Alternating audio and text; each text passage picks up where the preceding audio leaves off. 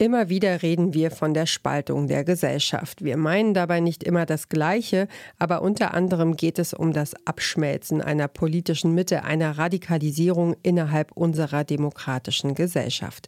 Die einen kleben sich für mehr Klimaschutz auf die Straße, die anderen behaupten, dass es den Klimawandel gar nicht gibt. Warum werden immer mehr Menschen anfällig für radikale Ideen und was braucht es, um dagegen vorzugehen? Darüber habe ich mit der Extremismusforscherin Julia Ebner gesprochen. Ihr hört den Klimapodcast von Detektor FM. Ich bin Ina Lebetjew. Hi. Mission Energiewende. Der Detektor FM Podcast zum Klimawandel und neuen Energielösungen. Eine Kooperation mit Lichtblick, eurem Anbieter von klimaneutraler Energie für zu Hause und unterwegs. Für ihr Buch Massenradikalisierung, wie die Mitte Extremisten zum Opfer fällt, ist Julia Ebner in den vergangenen Jahren in die Welt radikaler Gruppierungen eingetaucht. Julia Ebner, geboren 1991 in Wien, forscht unter anderem an der Universität von Oxford zu Extremismus. Sie arbeitet außerdem mit Regierungsorganisationen zusammen, wie etwa UN, NATO und Weltbank, und berät sie zu Fragen ihres Fachgebiets. Ich habe auf der Leipziger Buchmesse mit Julia Ebner gesprochen und dieses Interview hört ihr jetzt.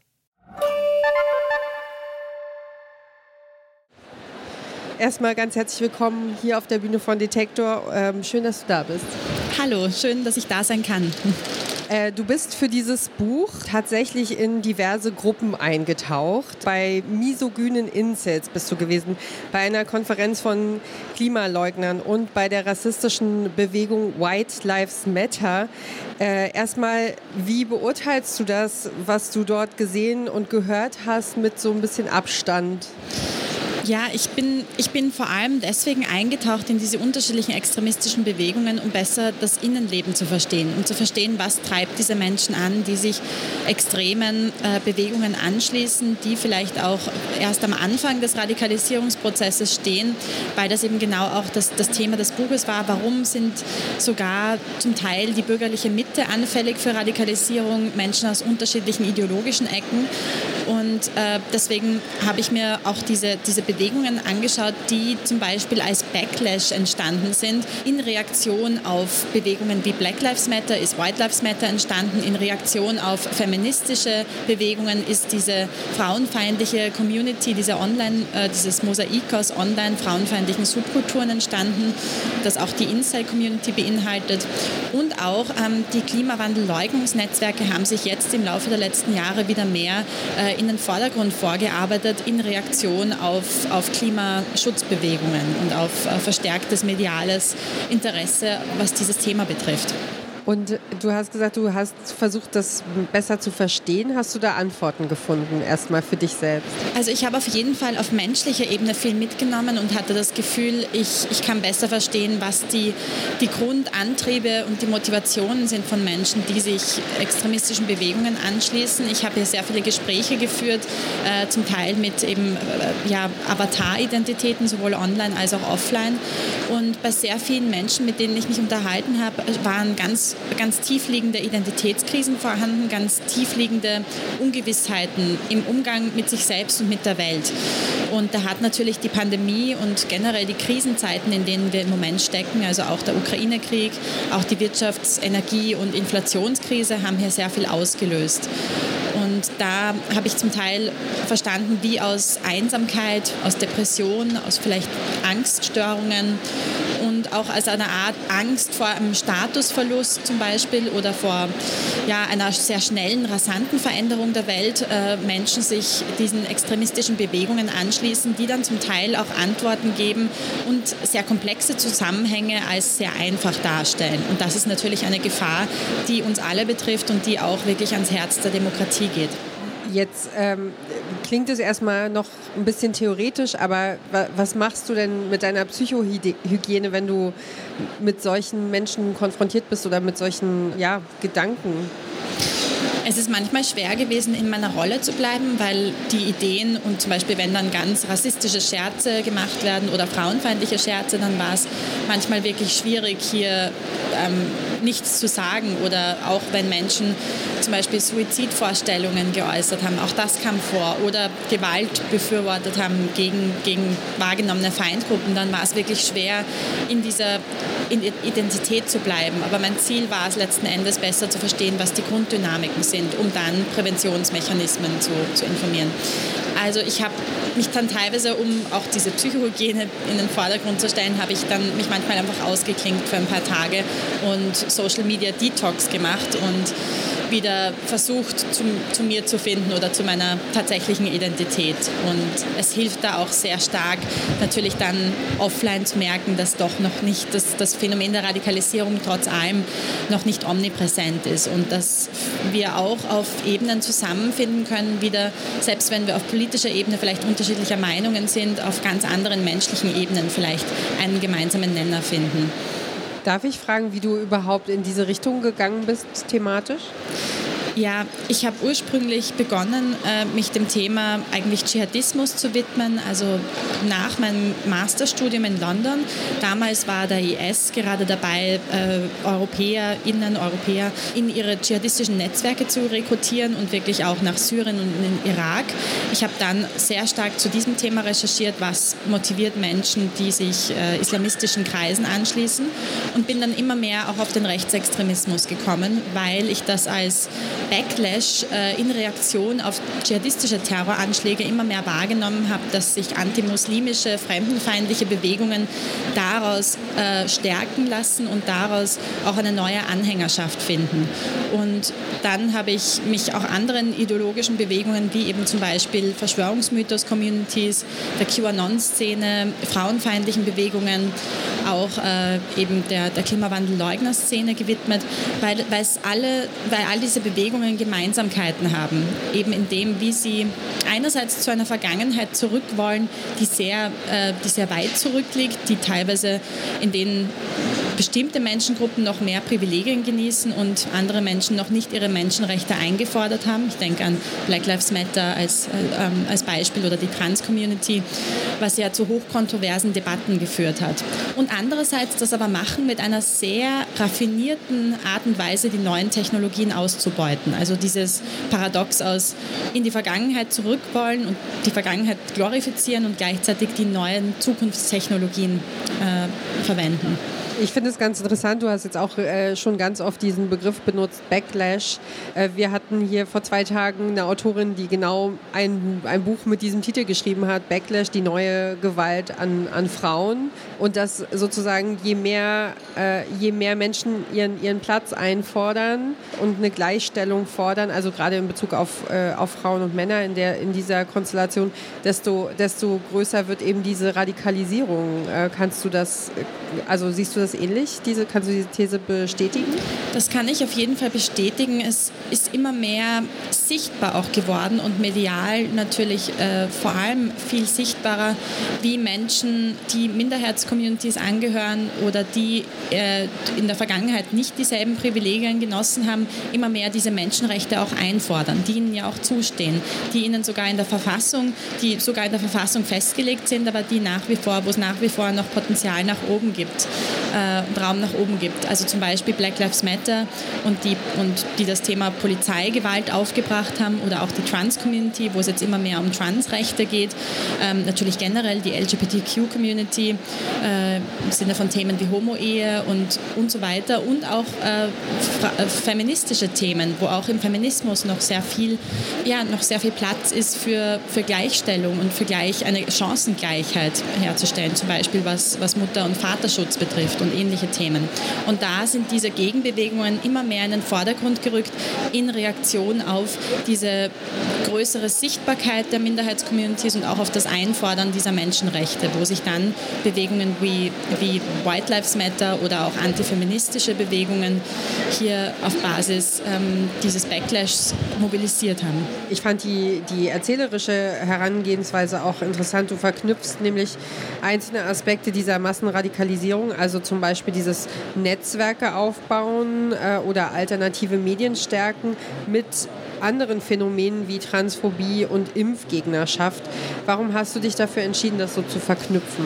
Ich habe deswegen beschlossen, genau, das Buch ist so aufgebaut, dass es den Prozess des Mainstreamings oder den Prozess der Massenradikalisierung nachvollziehen soll und jedes Kapitel ein, einen Teil dieses Prozesses abbildet, aber anhand eines anderen Beispiels, also einer anderen ja, Bewegung oder eines anderen Themenbereichs, weil nämlich diese ganzen Bewegungen trotz allem einem sehr ähnlichen Muster folgen.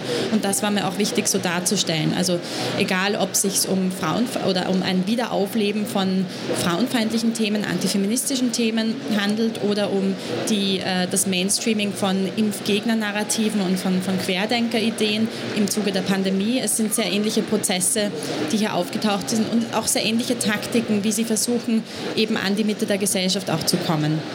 Jetzt, ähm, ich, ich würde mal ein Beispiel rausgreifen. Incels, das sind also unfreiwillig Enthaltsame, die sind ein ganz eigenes Internetphänomen. Die äh, befeuern sich in exklusiven Foren gegenseitig in ihrem Selbstmitleid und Frauenhass.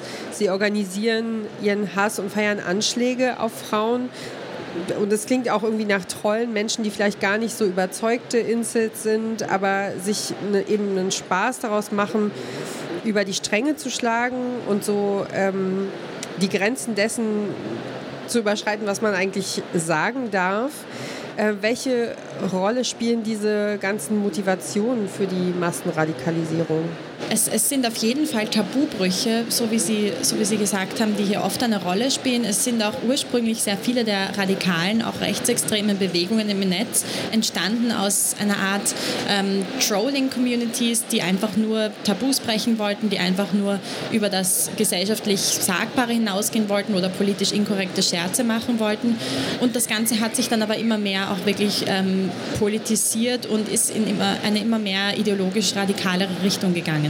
Beim Incel-Forum oder in dieser frauenfeindlichen Community war es etwas anders, weil da ist es ursprünglich aus einem Selbsthilfeforum entstanden, das Anfang der 2000er Jahre von einer Frau gegründet wurde. Und das hat sich im Laufe des letzten Jahrzehnts immer mehr äh, politisiert und auch radikalisiert und bis hin zu wirklich gewaltsamer Frauenfeindlichkeit, sodass man als Frau hier auch nichts mehr verloren hat. Wenn man da mit einem weiblichen Account auftaucht, wird man einfach nicht aufgenommen. Deswegen habe ich hier hierfür zum Beispiel auch eine männliche Online-Identität anlegen müssen, um hier überhaupt eintauchen zu können. Aber es ist, mir ist immer wieder aufgefallen, wie ähm, stark auch dieser Selbsthass der Männer, die dort, die dort äh, in diesem Forum sind, wie stark dieser Selbsthass ist und wie sehr es nach wie vor trotz allem den Charakter eines Selbsthilfeforums hat. Nur leider sind die Ratschläge dann entweder in Richtung Suizid oder in Richtung Gewalt gegen Frauen. Und das ist natürlich eine, eine ja, hoch äh, schockierende Entwicklung und Bedrohungslage. Eine kurze Unterbrechung für unseren Werbepartner. Euer Laptop läuft mit 100% Ökostrom, eure Heizung mit klimaneutraler Wärme, in der Garage lädt euer Auto und auf dem Dach erzeugt ihr euren eigenen Solarstrom. Klingt nach Zukunftsmusik, ist aber jetzt schon leicht zu haben.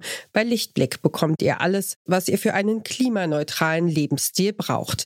Jetzt einfach wechseln zu Deutschlands größtem Ökostromanbieter. Du warst tatsächlich auch bei einer Konferenz dabei von Eike, spreche ich das richtig aus? Ja, okay. Ähm, dem Think Tank für Klimaleugner. Und bevor du erkannt wurdest, äh, hat man dich da auch ganz freudig aufgenommen. Wie war denn die Stimmung dort? Wie hast du das wahrgenommen? Genau, Eike ist das wahrscheinlich im europäischen Raum größte Klimawandel-Skeptiker-Netzwerk. Also es sind da Klimawandelleugner bis hin zu ähm, ein bisschen moderatere Skeptiker. Also sie bezeichnen sich selbst als Skeptiker dort. Es waren äh, bei dieser Konferenz vor allem ältere, vor allem weiße Männer, die dort das, das Zielpublikum waren oder die dort vorgetragen haben. Aber es waren durchaus auch ein paar junge Gesichter und das Interessante war, ich war als, als eher noch junge Frau, ich sag mal eher noch im jüngeren Bereich, war, war wirklich mit Abstand wahrscheinlich eine oder eine von ganz wenigen, die dort waren und sie haben mich deswegen auch sofort vor die Kamera holen wollen und wollten sofort, dass ich ein Interview gebe gebe, wo ich mir natürlich eine Ausrede einfallen lassen musste, weil sie der Bewegung ein jüngeres Gesicht geben wollen, auch ein weiblicheres Gesicht. Und das ist eine interessante Dynamik. Es gibt auch sehr starke Überlappungen mit der neuen Rechten. Ich habe mich dann beim Abendessen auf den jüngsten Tisch gesetzt, zu unwissend zu einer Reihe an Identitären. Neben mir ist, ist wirklich ist sogar ein Neonazi gesessen, der dann auch gesagt hat, er, sein erster Satz war irgendwie, er sei aus, aus einer Studentenvereinigung ähm, herausgeflogen, weil er gesagt habe, Deutschland soll weiß bleiben. Also da ging es dann auch um wirklich weiß-nationalistische Themen, obwohl das Thema der Konferenz eigentlich der Klimawandel oder die Klimawandelskepsis war.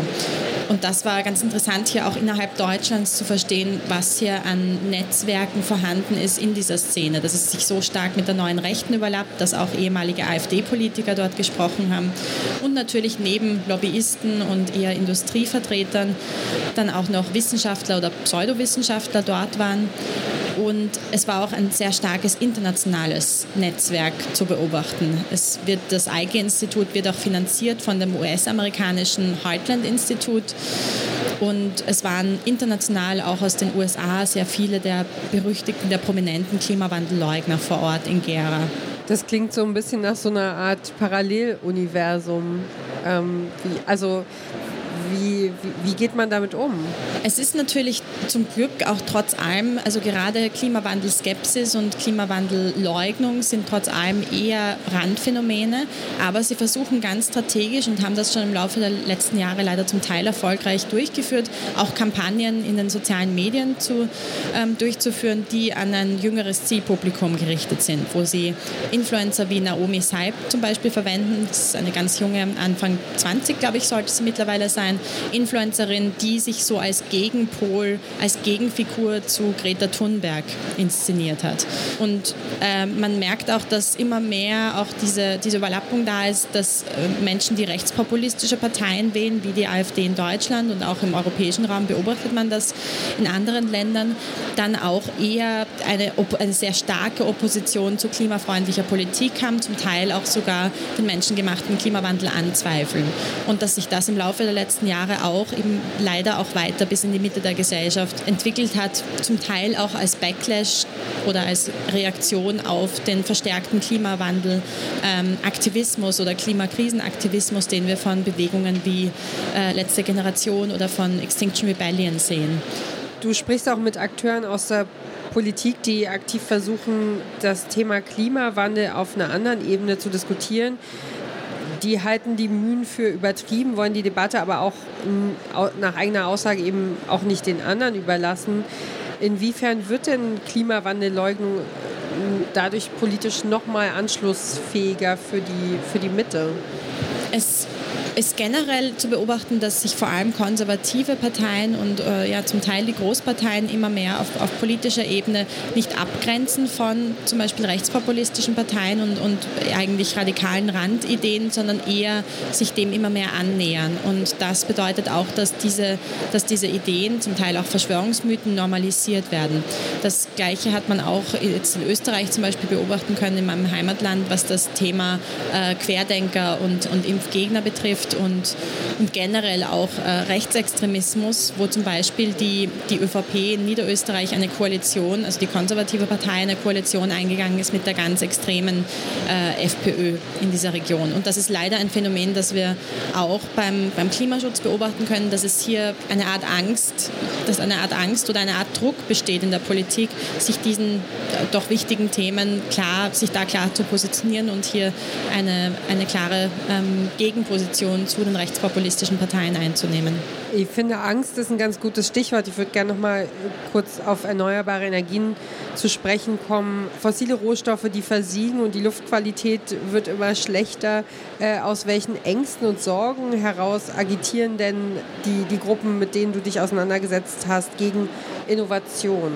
Es ist sehr oft die Angst, dass es gravierende Einschränkungen mit dem, in den Alltag, in den eigenen Alltag und das, den eigenen Lebensstil mit sich bringt. Also viele der, der Menschen, die ich auch interviewt habe, die wollen auch nicht ihre Privilegien aufgeben, die wollen nicht ihren Lebensstil aufgeben oder Kompromisse eingehen. Und das war auf jeden Fall eine, ein großer Motivator, der ja auch Überlappungen auch hier wieder aufzeigt mit der Anti-Corona-Bewegung, wo auch diese gefühlte Einschränkung der, der eigenen Freiheit, des eigenen Alltags als ganz stark im Vordergrund, ähm, ja, ganz stark im Vordergrund stand. Und auch es wurde sogar jetzt der Begriff Klima-Lockdown ja unmittelbar übernommen von den Corona-Lockdowns. Also hier wird sogar die Sprache, dieselbe Sprache verwendet, in Wirklichkeit um Angst davor zu machen, dass es eine gravierende Einschränkung in das eigene Leben gibt. Deswegen, das wird zum Teil auch ganz strategisch instrumentalisiert von den Klimawandelleugnungs- oder auch von den neurechten Bewegungen, um Angst herzustellen und diese ja, Assoziation auch mit den, mit den traumatischen Ereignissen während der Pandemie nochmal herzustellen.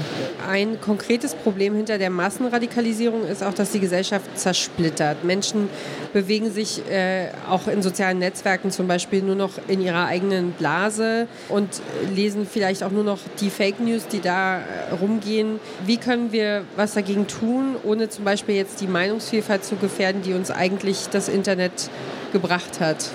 Also Begegnungsräume, denke ich, sind enorm wichtig. Deswegen ist auch dieser, dieser Raum, den die Leipziger Buchmesse schafft, ein, ein enorm wichtiger, weil es einfach eine politische Debatte erlaubt, weil es einen Diskurs und auch einen Dialog erlaubt. Und deswegen, das, das finde ich enorm wichtig. Ich denke auch, ähm, dass gerade in den Online-Räumen noch ein viel besseres Verständnis und viel besseres Bewusstsein dafür geschaffen werden sollte, was auch diese Online-Räume mit uns, mit uns auf psychologischer Ebene machen. Dass man hier viel mehr an der Schnittstelle der Psychologie und der digitalen Kenntnisse arbeiten könnte, um uns alle davor zu wappnen, zum Beispiel äh, Manipulation zum Opfer zu fallen oder, oder sich auch einschüchtern zu lassen im umgekehrten Fall von Hasskampagnen oder von extremistischen Kampagnen, die darauf angelegt sind, ihre wahrgenommenen Feinde oder politischen äh, Opponenten mundtot zu machen.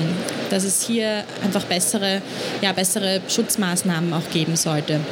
Und vielleicht ein, ein letzter Punkt, der mir auch persönlich ein Anliegen ist, dass mehr online- oder digitale Zivilcourage auch eine, eine größere Rolle spielt in unser aller Leben. Also dass wir uns auch als digitale BürgerInnen wahrnehmen und genauso einschreiten, wie wir auch offline einschreiten würden, wenn wir, ein, wenn wir Zeuge, Zeugin eines Überfalls oder eines Übergriffs werden. Das, die meisten würden hier wahrscheinlich intervenieren. Im Online-Raum gibt es hier auch hier wahrscheinlich noch Raum nach oben, um mehr Zivilcourage zu zeigen Schweigen. Weil wir so ein bisschen unsere eigene Identität ähm, voneinander trennen, online und offline. Ja, wahrscheinlich, weil, weil zum Teil wahrscheinlich das Verständnis noch fehlt, wie wir auch, ähm, was für eine Verantwortung wir auch alle in Online-Räumen tragen. Also eben dieses nicht nur, nicht nur Offline-Bürger sein, sondern weil das Ganze auch natürlich jetzt mit einem digitalen ähm, Bürgersein einhergeht. Und braucht es dafür noch mehr Medienkompetenz? Ich denke, das Wort Medienkompetenz ist, ist natürlich ein wichtiges Stichwort, aber für mich ist eben ganz wichtig, sich auch selbst in der Online-Welt besser zu verstehen. Also deswegen auch der psychologische Ansatz, der mir persönlich ein Anliegen wäre. Und nicht nur zu wissen, wie unterscheidet man zum Beispiel Falschinformationen von qualitativ hochwertigen Quellen. Das findet ja schon, das hat schon Eingang gefunden in auch in das Curriculum in Schulen und so weiter in Deutschland. Ich denke, viel wichtiger ist eben noch wirklich die psychologische Dimension auch besser zu verstehen. Die neue Rechte war sehr geschickt darin, Methoden von linken Gruppen zu kopieren und diese für sich zu nutzen. Was können wir denn aus deinem Buch und äh, den beschriebenen Strategien lernen, um den Kampf auch gegen die Klimakrise zu stärken? Es, es arbeiten natürlich generell soziale und politische Bewegungen ähm, immer mit sehr ähnlichen Methoden, mit sehr ähnlichen Taktiken. Also auch die Bewegungen, die ähm, wirklich für Fortschritt, was Menschenrechte betrifft, was Demokratie betrifft, in der Vergangenheit eingetreten sind. Ich denke jetzt an die US-Bürgerrechtsbewegung der äh, 1960er und 70er Jahre. Die haben sich sehr ähnlichen Taktiken bedient, wie die, die wir heute beobachten können, die von menschenfeindlichen oder demokratiefeindlichen Gruppen verwendet werden. Was auch bei, der, bei, bei, den, bei den jetzt eher, würde ich wieder sagen, äh, progressiveren, positiveren Bewegungen wie wie zum Beispiel Black Lives Matter oder auch der Klimaschutzbewegung zu beobachten ist, ist, dass es wahrscheinlich eine, eine sehr ähm, schwierige Balance ist, radikale Taktiken zu verwenden, die aber nicht zu radikal sind, um zu große Bevölkerungsteile dann auch abzuschrecken damit. Also dass man hier eine sehr, ähm, wahrscheinlich eine sehr schwere Balance halten muss, um nicht zu radikal zu werden für den Mainstream. Leider ist es hier deswegen auch wahrscheinlich gelungen, diese Klimawandel-Leugnungsszene noch weiter auszubauen, weil eben mehr Menschen sich da äh, mit radikalen Aktionen, zum Beispiel von Extinction Rebellion oder letzte Generation, überrannt gefühlt haben oder das als zu, zu radikal wahrgenommen haben. Das bedeutet nicht, dass ich die, die Klimabewegungen verurteile. Ich denke, es sind teilweise radikale Methoden notwendig. Ich denke, es ist nur wichtig, strategisch zu bleiben und zu wissen, wo auch die Grenze ist. Weil sie wirken auf die Bevölkerung in der Wahrnehmung einfach. Genau, weil es darum geht, die Dringlichkeit zwar aufzuzeigen, aber gleichzeitig nicht große Bevölkerungsteile abzuschrecken oder in die andere Richtung zu treiben. Das sagt Julia Ebner in ihrem Buch Massenradikalisierung, beschreibt sie, warum Meinungen immer extremer werden. Vielen Dank. Dankeschön. Dankeschön. Danke fürs Gespräch.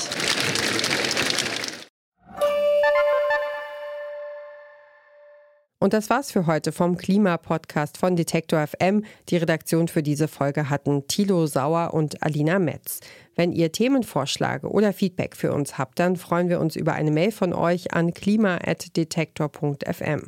Und wenn ihr unsere Klimathemen nicht mehr verpassen wollt, dann lasst uns doch ein Abo da, dort, wo ihr eben gerne Podcast hört und empfehlt diesen Podcast auch gerne weiter. Das hilft uns und unserer Arbeit nämlich einfach sehr. Ich bin Ina Lebetjew und sage für heute vielen Dank fürs Zuhören. Macht's gut. Tschüss. Bis nächste Woche, wenn ihr mögt. Mission Energiewende. Der Detektor FM Podcast zum Klimawandel und neuen Energielösungen. Eine Kooperation mit Lichtblick eurem Anbieter von klimaneutraler Energie für zu Hause und unterwegs.